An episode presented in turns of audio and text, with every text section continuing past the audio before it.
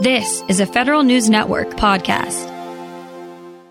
For a lot of reasons, career military families are, on the whole, less financially literate than the general population. That's according to an annual survey of financial readiness conducted by First Command Financial Services. In the latest findings, the gap appears to be widening.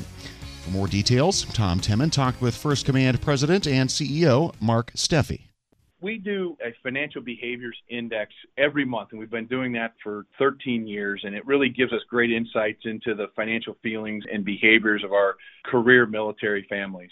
And when we say career military families, we're looking at what we would call middle class military families, commissioned officers and senior NCOs in, in pay grades E5 and above with incomes of at least $50,000.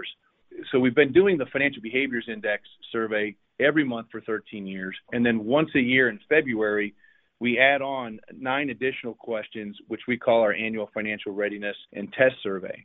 And it tests people on things like simple things or, or straightforward things that you're going to deal with frequently throughout the course of a typical year. Which investments protect your purchasing power, how you access your credit history, how to put money aside for emergencies, finance charges on credit cards and, and, just really trying to understand people's level of knowledge around these what I would call basic financial issues, financial needs. And what we found this year in the survey was more alarming than what we've seen in past years. First of all, every year of this financial readiness survey, military members and their families have trailed their civilian counterparts. This year, we saw an even more alarming trend in the fact that the military score, the average grade this year was 57, and that's down from 71 just a year ago. And that, as you can tell, is a 14% drop in just one year. When you look at the general population, they stayed pretty well consistent at 69. So we're seeing this alarming trend, I would say, in the military dropping from 71 to 57 in just 12 months.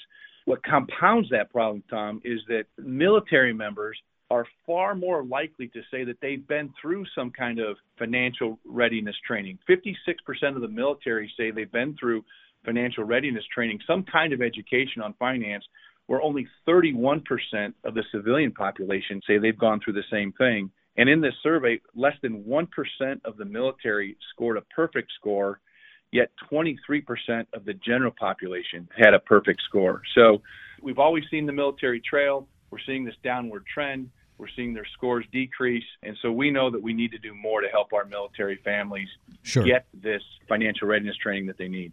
We're speaking with Mark Steffi, President and CEO of First Command Financial Services. What is likely to happen to a family if they don't have the financial readiness they need? I think so many of the issues we face in families are rooted in financial issues. I know through other organizations that support the military, they're digging into a lot of these things. You see divorce, whether you're a, a, civilian or in the military, a lot of that is driven by finances. You know, housing is driven by finances, food and security driven by financial issues, education for your children driven by financial issues. And then compounding that fact, as all our military members know, you know, security clearances are affected by financial issues. Not only do our military members carry the same burdens that the general civilian population carries, there's also a larger impact of finances on their careers as well. And it just compounds the need for us to, again, do all we can to support military families to come up the learning curve on financial readiness. And is there any particular area that is most consistently a shortfall in their financial readiness or financial knowledge? It's pretty well across the board, Tom. You know, people don't understand interest charges are a big thing you hear a lot of people saying, "Well, I'm, I'm making my minimum payments on my credit card, and I don't know why the balance isn't coming down." And, and if you understand credit cards and interest charges, that's never going to happen. You need to make more than that minimum payment to get those debts to come down. They don't understand the size of the interest payments every month or every year, and the, the, the percentage they're being charged. You see it when they're trying to purchase a home or purchase an automobile. Again, getting into those, those finance charges Budgeting is particularly tough, as you can imagine, especially for a young military member or a young military family. Clearly, folks in the military didn't get into the military to get rich, but we believe they shouldn't have to be poor either. A lot of the work that we do with military families is on the budgeting side. They just don't understand where the money is going or how it's being spent and where they can pick up savings instead of spending money on things that are nice to have, focus more on the things that you have to have.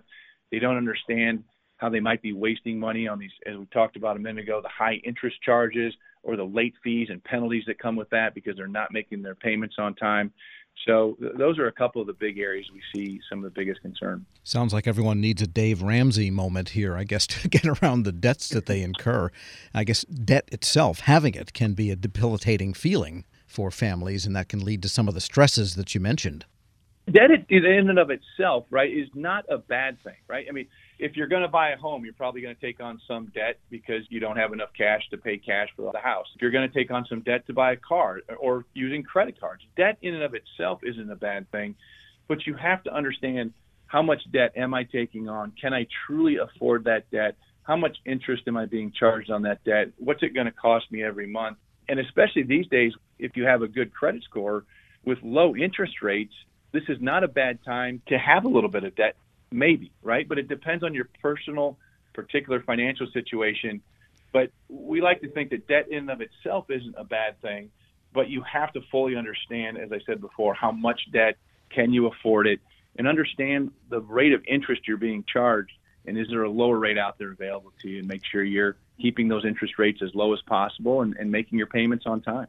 Something else came up in the survey having to do with dependency on spouses to take care of financial matters. And very often the spouse is no better off than the primary military member at this financial game. We're definitely collectively not doing enough to support the military spouses. We're not giving military families overall the right support or, or enough support. And we all know the outsized role that military spouses play in the military family. They take the lead in managing household budgets and savings. Our surveys show that about in most households, 95% of the spouses are making most of the financial decisions. They face unique challenges in finding and maintaining meaningful unemployment because of the frequent moves. They carry the burden of knowing that they will be a single parent if a tragedy strikes the military member on deployment or through combat and they play a critical role in navigating the financial complexities of the family's transition to civilian life as well. So, our military spouses play this huge role in the military family's finances. And so, whatever we're doing to try to educate and coach a military member on financial readiness, we should be doing the exact same thing for our military spouses. Mark Steffe is president and CEO of First Command Financial Services. We'll post this interview at federalnewsnetwork.com slash Federal Drive. And you can hear the Federal Drive on demand. Subscribe at Podcast One or wherever you get your podcasts. We now bring you a special presentation from our friends at WAEPA. Shane, thanks for joining us. Can you tell us about WAEPA and your new podcast? Mike, great to see you again. The podcast series, Lessons in Leadership, what we're trying to do is, is take a deeper dive, a different angle into the conversation around leadership with great leaders at all levels of government. Uh, since the 1900s, leadership has been studied in a serious and academic way. Uh, great man theory, the leader follower theory, the inspirational leader, transformational leader, all of these are backward looking um, development of styles, looking at an individual, figuring out how they did leadership, and then translating it into a form that we can use today to learn, to perhaps emulate, copy. But great leaders, they have more than one style. I think, I truly think that a great leader can adapt and transform into the role that's needed at that time. So what we're trying to do is, is talk to great leaders and go a level deeper. Tell us about your a story in your past. Tell us an inspiration that really affected your ability to lead others. And this certainly applies in the uh, federal space. The federal government, it's over 2 million employees. Great leaders are throughout the federal government, both at the top and the middle ranks. And what we want to do is ask them to pull inside their memory, pull inside their personal history, find those moments in time when they were changed, they were inspired, they learned something about leadership from another person, perhaps it was uh, from themselves, and they brought that to the workplace and they inspired other and became great leaders. So that's what we're trying to do with the podcast. Okay, so I, I get that you wanted to start with leadership, but what makes leadership such an important topic right now for federal workers? Great question. Leadership today is tested like never before. Um, today's, if I had to put a leadership style, if I had to put names to it, we hear about um, empathetic, we hear transparent, we hear uh, inspirational. So today we have COVID, we have a down economy, we have people, we have social uh, injustice that we're dealing with. There are many new factors. And it's drawing like never before on a leader's ability to pull from within themselves and adapt to the current change. So, leadership today is almost brand new again. We're taking all kinds of different styles, attributes, learnings that leaders have. They're looking at the current situation that we're in and understanding how do I move groups of people? How do I move my employees? How do I inspire? How do I get them to the next best place? So I think leadership today, this conversation uh, is extremely relevant, perhaps more relevant than it's been in several decades. You know, we talk about an employee's personal route to growth, but what role does the management side have in this? I think in the federal government, it's it's a little bit different than it is in the private sector. Uh, my father was a civilian federal employee. Uh, he joined the federal government in the 1960s. Uh, John Kennedy, he was inspired by ask not what your country can do for you, but what you can do for your country.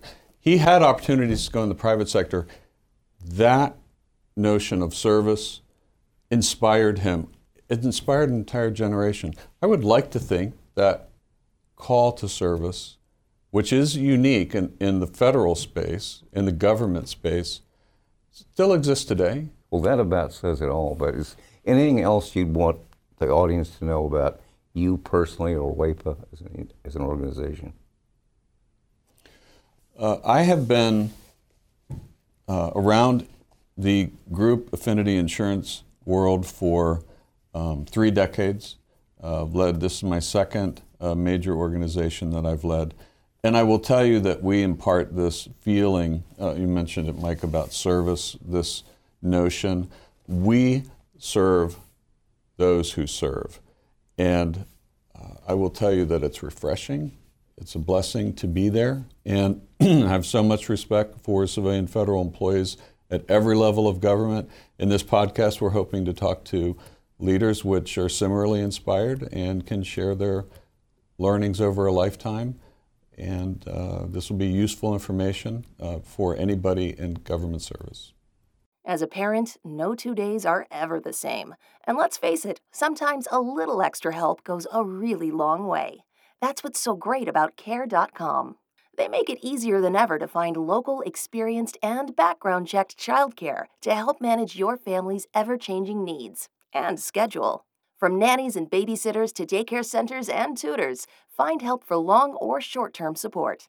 Whether you need an after school sitter or help with the homework, there's a large selection to choose from. And all caregivers who use Care.com are required to complete a background check before they're able to interact with families on the platform. It's so easy. Just go to Care.com and post a job for caregivers to apply. You can search for qualified candidates, read reviews and ratings, check their availability, and send messages directly.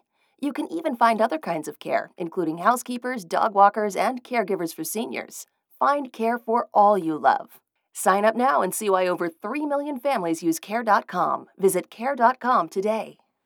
Grab a 30-day free trial of LiveXLive Plus, and you'll get unlimited skips, commercial-free music, and all of the podcasts and live streaming events you can handle. Visit livexlive.com slash podcast one to learn more and start your free trial. As fall fills up with activities and obligations, even a small time saver can feel like a big help. Grammarly is an all in one writing tool that makes clear, concise communication easier than ever, so you can finish your work earlier and head off to family dinners, social events, and fall weddings. Grammarly is free to download and works where you do, so every project gets finished quicker. Make sure your writing is free of mistakes with Grammarly's free, comprehensive writing suggestions and get an instant take on how your message comes across with the free tone detector. Let Grammarly Premium's sentence clarity rewrites help you find the perfect words on the first try. You'll be confident writing client emails, deadline driven reports, and presentations without staying late at the office. Get more time back in your day by writing with Grammarly. Go to grammarly.com slash podcasts to sign up for a free account. Then get 20% off when you're ready to upgrade to Grammarly Premium. That's grammarly.com slash podcasts.